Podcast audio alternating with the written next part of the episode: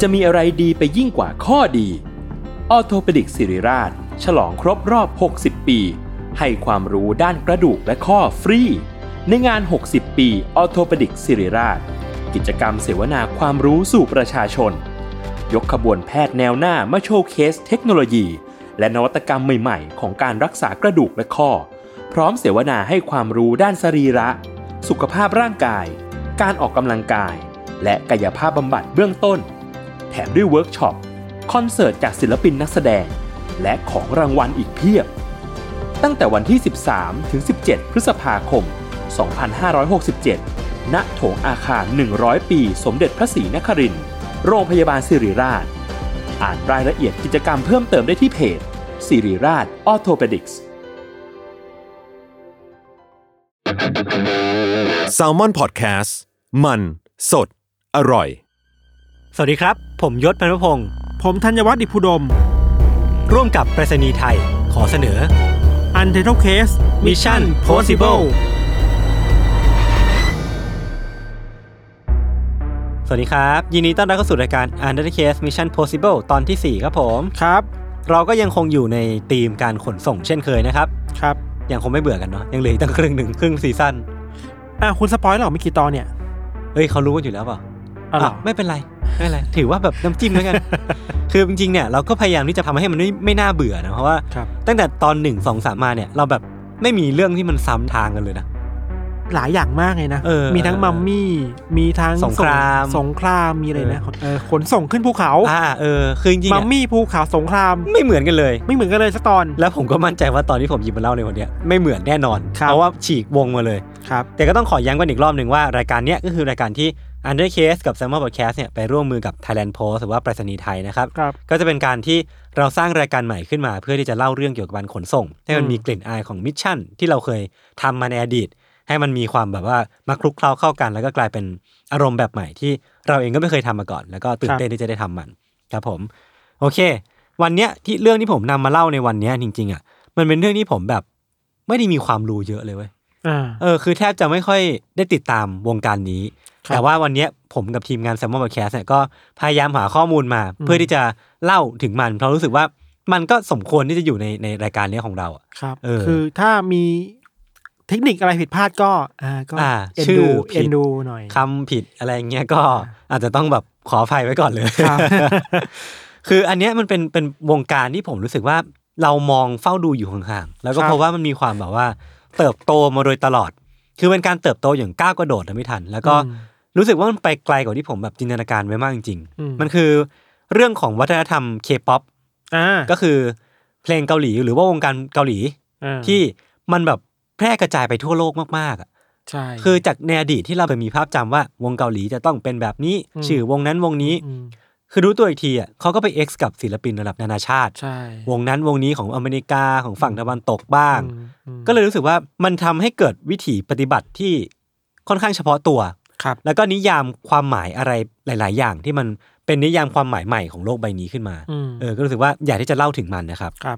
อันเนี้ยขอผมขอเริ่มต้นจากจุดเริ่มต้นในสมัยก่อนก่อนเลย อันนี้คือเล่าจากความทรงจำเลยนะ อืม คือเท่าที่จำได้เกี่ยวกับวงการเคป๊อปอ่ะ ก็จะมีวงดัง ๆ ที่คนรอบตัวผมอะติดตามกันอย่างแน่นหนา ก็คือ Girls Generation อ่าเกิล Girl เจ Gen นอ่า Wonder Girls หรือว่า Big อ่า Bang ครับ เออ หรือว่า TVXQ หรือว่าดงบางชิงกีอะไรเงี้ย ายุทธรุ่นคุณยังเรียนอยู่ เออ คือแบบว่าคนก็จะติดตามเยอะมาก แต่ว่าผมมาเรียนโรงเรียนชายล้วนมา อ่า เพื่อนสมัยนั้นก็ยังไม่ได้แบบติดตามขนาดนั้น แต่ว่าก็จะตามพวก อ่า วันเดอร์เกิลหรือว่าอะไรพวกเนี้ย อ่ ตาม target เข้าไป อ่อ่า ก็เลยจะได้ยินแบบชื่อวงเหล่านี้ครับ ที่วนเวียนกันอยู่ในบทสนทนาของคนรอบตัว ครับ เออ แล้วก็รู้สึกว่า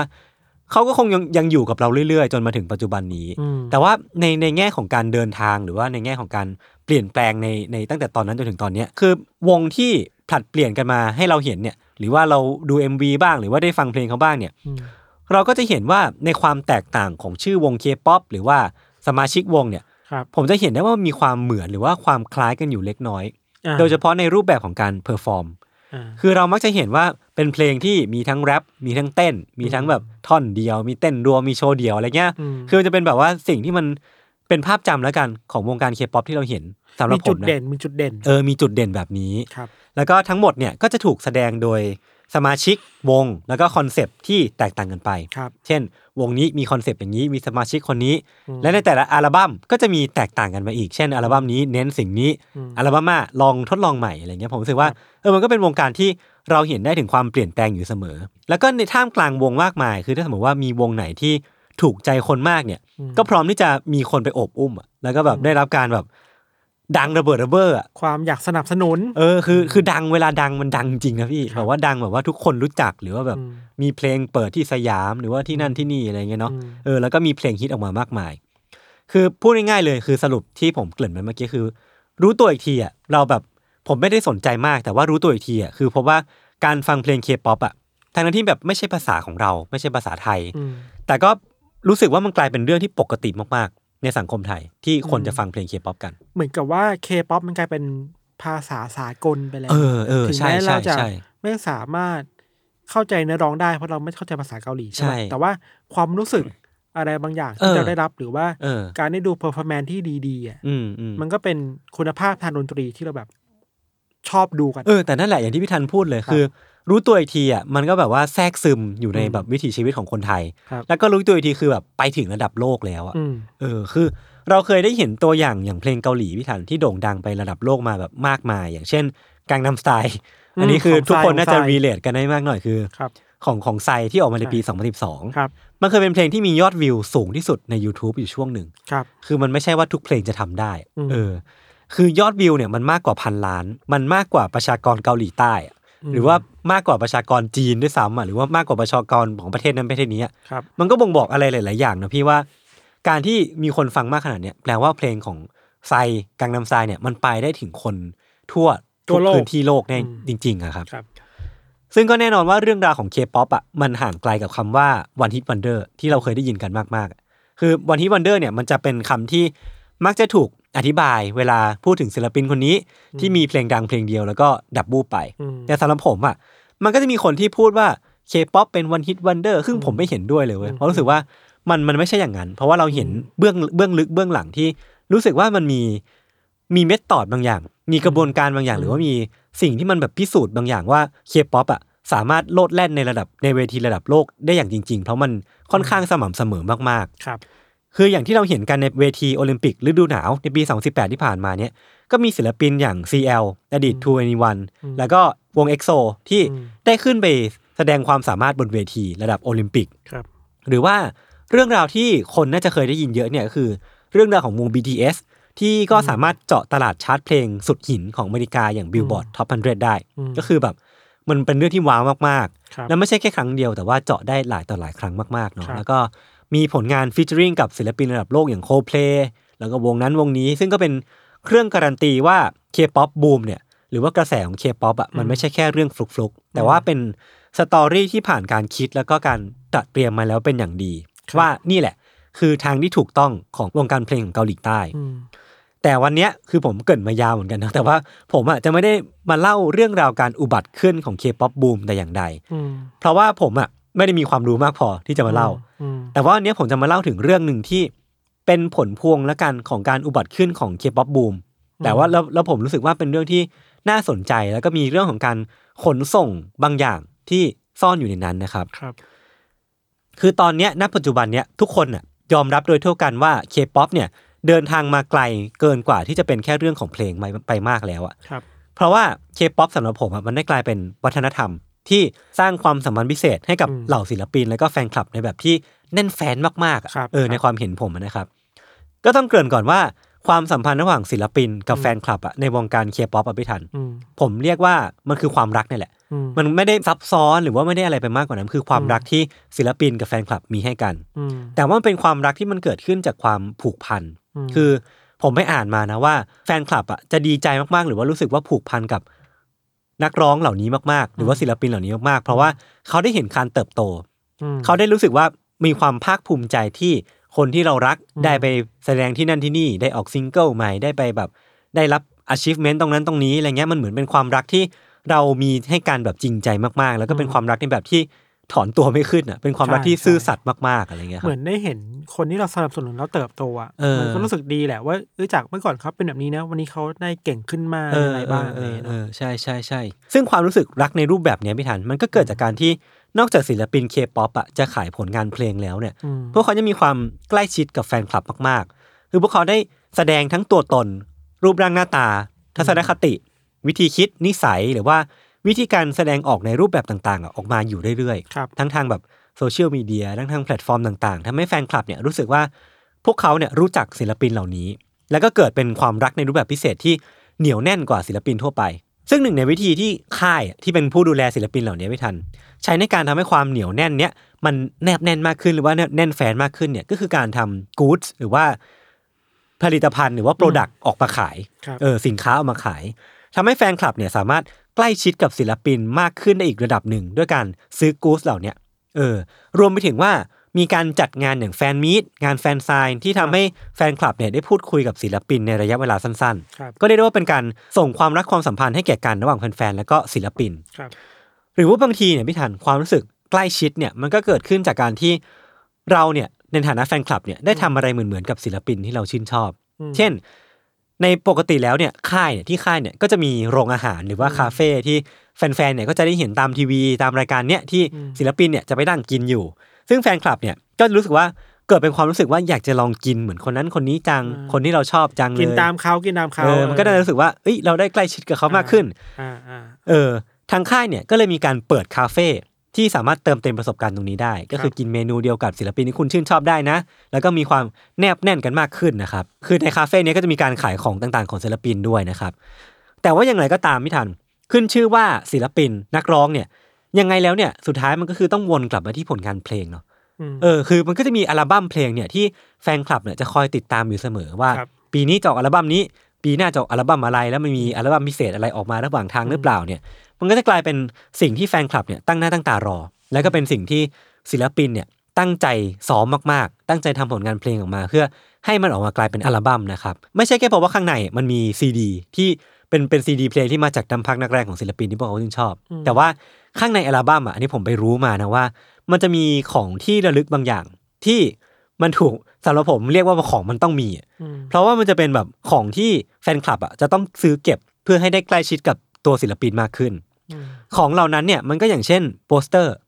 โปสเตอร์พิเศษสำหรับอัลบั้มนี้โปสเตอร์รวมโปสเตอร์เดียว การ์ดการ์ด เออ การ์ด ใช่ เป็นโปสการ์ด หรือว่าเป็น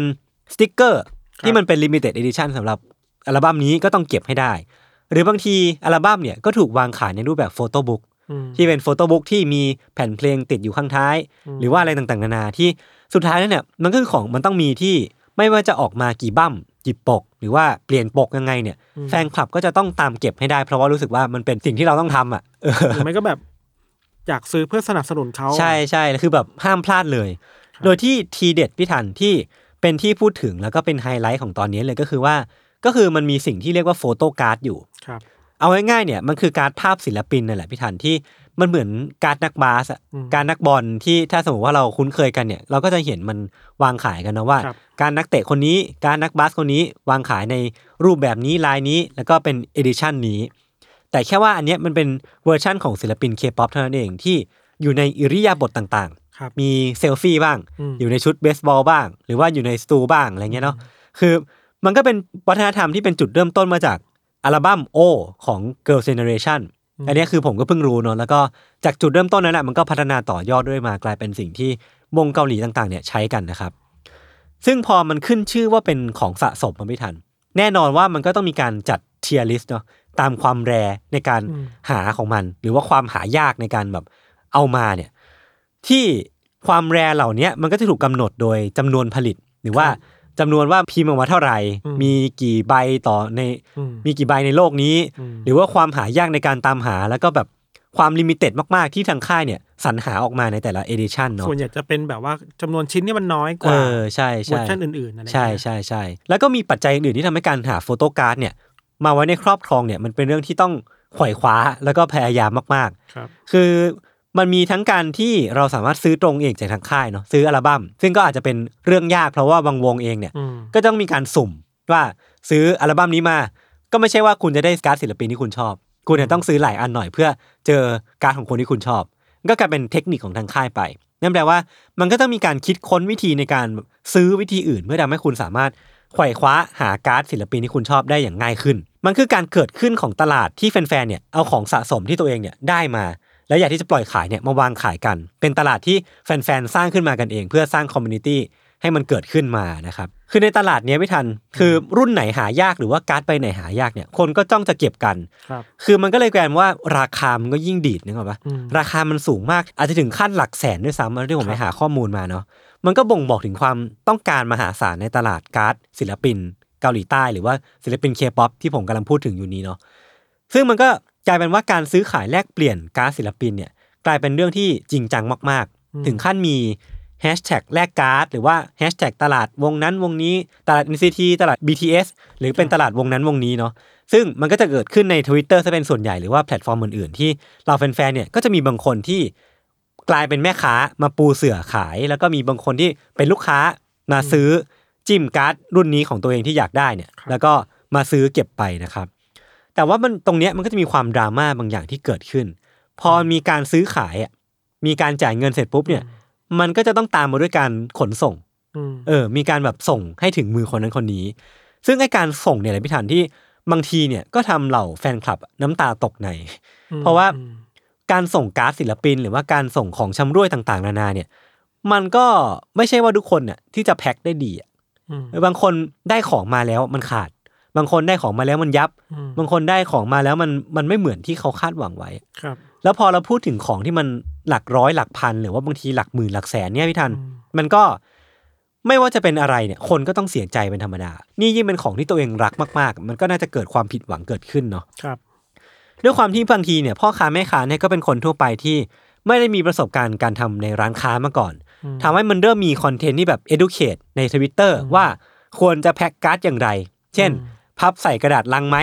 มันจะได้ไม่ยับ หรือว่าใส่ซองไหม ใช้ ครับ บับเบิลยังไง ให้ของที่เขาต้องการเนี่ย มันไปถึงมือได้อย่างแบบปลอดภัยมากที่สุด หรือว่ามีการใช้ซ้ำได้หรือเปล่า เพื่อให้มันแบบไม่เกิดเวสขึ้น ให้มันซัสเทนมากที่สุดอะไรประมาณนี้เนาะ หรือว่ามันก็มีการรีวิวแอคแม่ค้าต่างๆ ว่าร้านเนี้ยส่งดีไว้ใจได้ส่งไว หรือว่าก็จะมีกลับกันคือว่าร้านเนี้ยไว้ใจไม่ได้นะ เพราะว่าส่งมาแล้วยับ ส่งเราไม่ดี เออส่งมาแล้วยับส่งมาไม่ไม่เหมือนไม่ตรงปกอะไรก็ว่าไป หรือว่าบางทีเนี่ยที่เราเห็นบ่อยๆเนี่ยก็คือว่ามีบริษัทขนส่งเจ้าต่างๆเนี่ยก็ถูกรีวิวอยู่เสมอ ว่าเจ้าเนี้ยไว้ใจได้ เจ้าเนี้ยให้หนีไป ครับ คือก็ไม่อยากให้มองว่าเป็นแบบเรื่องที่เจ้ากี้เจ้าการเลยสำหรับผมผมมองว่ามันเป็นเรื่องที่แบบปกติมากๆ เป็นการคาดหวังตามปกติมากๆที่ เวลาเราสั่งของอะไรไป เราก็อยากที่จะให้มันมาถึงมือเราในสภาพนั้นน่ะ อืม ไม่ว่าจะเป็นโฟโต้การ์ดโปสเตอร์ หรือว่าอัลบัม้มเราก็อยากที่จะทำให้ทั้งหมดเนี้ยมันอยู่ในสภาพที่ดีที่สุด เพราะว่ามันก็เป็นตัวแทนของสิ่งที่เราชื่นชอบ แล้วก็อยากที่จะอยู่กับมันไปอีกนานๆ อืม เออคือสำหรับผมมันก็อาจจะเป็นของยึดเหนี่ยวจิตใจของที่ชุบชูจิตใจคนได้หลาย ๆ คนน่ะ ครับ แล้วถ้าสมมติว่าของมันมาถึงในสภาพที่มันมันไม่ใช่แบบนั้นไม่เหมือนที่ที่คิดเนี่ย บางทีมันผิดหวังมากๆเลย อืม คือถ้าพูดให้พูดง่ายๆพิธานผมว่าวงการเนี้ยคีย์เวิร์ดสำหรับผมอ่ะมันคือคำว่าใส่ใจ อืม เออ การส่งมันก็ต้องใส่ใจกับสิ่งของนี่แหละเนาะ เออคำว่าใส่ใจมันน่าจะแบบอธิบายอะไรหลาย ๆ อย่างที่มันเกิดขึ้นในในวงการเคป๊อปได้นะครับ อืม คือศิลปินเองเนี่ยก็คอยเอาใจใส่แฟนคลับอยู่เสมอ ว่าเขาจะรู้สึกยังไง เราจะต้องทำคอนเทนต์อย่างสม่ำเสมอ เพื่อไม่ให้เขาคิดถึงเรา ตัวแฟนคลับเองเนี่ยก็คอยใส่ใจตลอดว่าศิลปินไปทำอะไร ไปแสดงที่ไหนออกอัลบั้มอะไรหรือว่าไปฟิชเจอริงกับใคร ก็จะคอยติดตามอยู่อย่างสม่ำเสมออและบางทีเนี่ยความใส่ใจเนี้ยพิธานมันก็ถูกส่งต่อเอาไปยังโลกภายนอกด้วย หรือว่าคนนอกวงการด้วย เช่น มันเคยมีเคสของแฟนคลับวงบล็อกบีที่รวมเงินกันไปขุดบ่อน้ำแล้วก็สร้างเครื่องสูบน้ำสะอาดที่พื้นที่ทุรกันดารในประเทศกัมพูชา อืม อันนี้ก็เป็นเรื่องราวดีๆ ที่ผมไปเจอมา แล้วก็มีแฟนคลับ GD G Dragon ที่รวมเงินกันซื้อป่าบนพื้นที่เกาะเชจู ครับ เพื่อปลูกต้นส้ม พอได้ผลส้มออกมาก็เอาไปบริจาคต่ออ ม อันนี้ก็เป็นเรื่องราวดีๆเหมือนกัน ครับ หรือว่าเป็นแฟนคลับของวงดงบางชินกิ ก็เคยรวมเงินกันสร้างห้องสมุดให้หลายแห่งทั้งในแล้วก็นอกเกาหลีใต้ อืม หรือกรณีของแฟนคลับลีแทยงแห่งวง NCT เนี่ยที่ตอนนี้ก็น่าจะดังมากๆเนี่ยก็มีการรวมเงินกันไปอุปถัมภ์วาน 7 ตัว ครับ ของ WWF คือก็เป็นการอุปถัมภ์อุปถัมภ์เพื่อเลี้ยงดูหรือว่าเพื่อเพื่อสิ่งดีๆให้มันเกิดขึ้นบนโลกใบนี้นะครับ ครับ แล้วมันก็ยังมีกรณีอื่นๆอีกมากมายที่ ทำให้เห็นถึงความใส่ใจที่เกิดขึ้นในวงการเคป๊อปและนั่นน่ะทำให้มันเข้าใจได้ง่ายมากขึ้นมากสำหรับผมเลยว่าทำไมพวกเขาถึงอยากให้กูดที่พวกเขาสั่ง กูดที่พวกเขาซื้อหรือว่าของที่เขาเสียตังค์ซื้อไปอ่ะมันได้รับการใส่ใจกลับมาบ้างอ่ะ จริง ๆ มันเป็นเรื่องปกติมากเลยนะที่แบบ เออ เราสั่งอะไรไปเราอยากได้การจัดส่งมาที่ดีอ่ะ ใช่ใช่ใช่แล้วก็อยากที่จะให้มันมาถึงมือพวกเขาอย่างปลอดภัย แล้วผม ครับ ก็เข้าใจว่าความใส่ใจนี่แหละ ก็คือจุดแข็งของประษณีย์ไทยมาโดยตลอดเช่นกัน ครับ ครับผม วันนี้ก็ประมาณเนี้ยคือตอนเนี้ยที่ผมหยิบมาเล่าเนี่ยคือแค่อยากจะพอยเอาว่ามันมีสิ่งนี้อยู่ แล้วผมรู้สึกว่ามันเป็นเรื่องราวดีๆที่ผมอยากจะอยากจะแชร์แล้วก็ผมก็เพิ่งไปรู้มาเหมือนกัน อืม เออแล้วก็รู้สึกว่ามันไม่ได้เข้าใจยากเลยนะมันคือพื้นฐานคือเรื่องของความรัก ความใส่ใจที่แฟนคลับกับศิลปินมีให้กัน ครับ อืม นั่นแหละการขนส่ง มันก็ต้องจำเป็นต้องมีวิธีการขนส่งด้วย เออ แหละ เออ เราคงไม่ได้มองว่า การอยากให้การขนส่งสินค้าเนี่ยมันดีมันเป็นคือเรื่องที่ เจ้ากี้เจ้าการ เจ้าที่ต้องการมาก เ มันมันคือมันควรเป็นค่าดีฟอลต์อะ ใช่ใช่ ที่แบ ใช่ บ ใช่ เอ้ยไม่ว่าส่งอะไรก็ตามรวมถึงของที่เราผูกพันกับศิลปินมากอะ อืมอืม การส่งมันก็จำเป็นต้องถูกพิถีพิถันหน่อยเน อื อะ ม เพื่อไม่ให้ อืม สินค้ามันชำรุดหรือว่า ครับ มันเสียหายไปครับ ครับผม โอเค ก็บอกแล้วใช่ไหม ว่าตอนนี้มันจะแตกต่างกับหนึ่งถึงสามตอนแรกมากๆเลย ครับ ก็เป็นอีกรสชาติหนึ่ง แล้วก็บอกให้ทุกคนได้รับรู้เลยว่าจริงๆแล้วเนี่ย การตั้งธีมว่าขนส่งน่ะมันก็ไม่ได้แปลว่าเราจะเล่าแค่การขนส่งแบบต้นจนจบแบบอย่างเดียวเนาะ อืม แต่เราก็สามารถหาเรื่องต่างๆ มาเล่าได้ ครับ บผมสำหรับเอพิโซดเนี้ยก็ประมาณนี้นะครับ ก็ย้ำกันอีกสักรอบหนึ่งว่ารายการ Undercase Mission Possible เนี่ย ก็เป็นความร่วมมือกันของพวกเราแล้วก็ไปรษณีย์ไทย ก็สามารถพบกันได้ทุกวันจันทร์แล้วก็วันพุธในทุกช่องทางของ s ซมมอ Podcast นะครับ ครับ วันนี้พวกผมสองคนก็ลาไปก่อน สวัสดีครับ สวัสดีครับ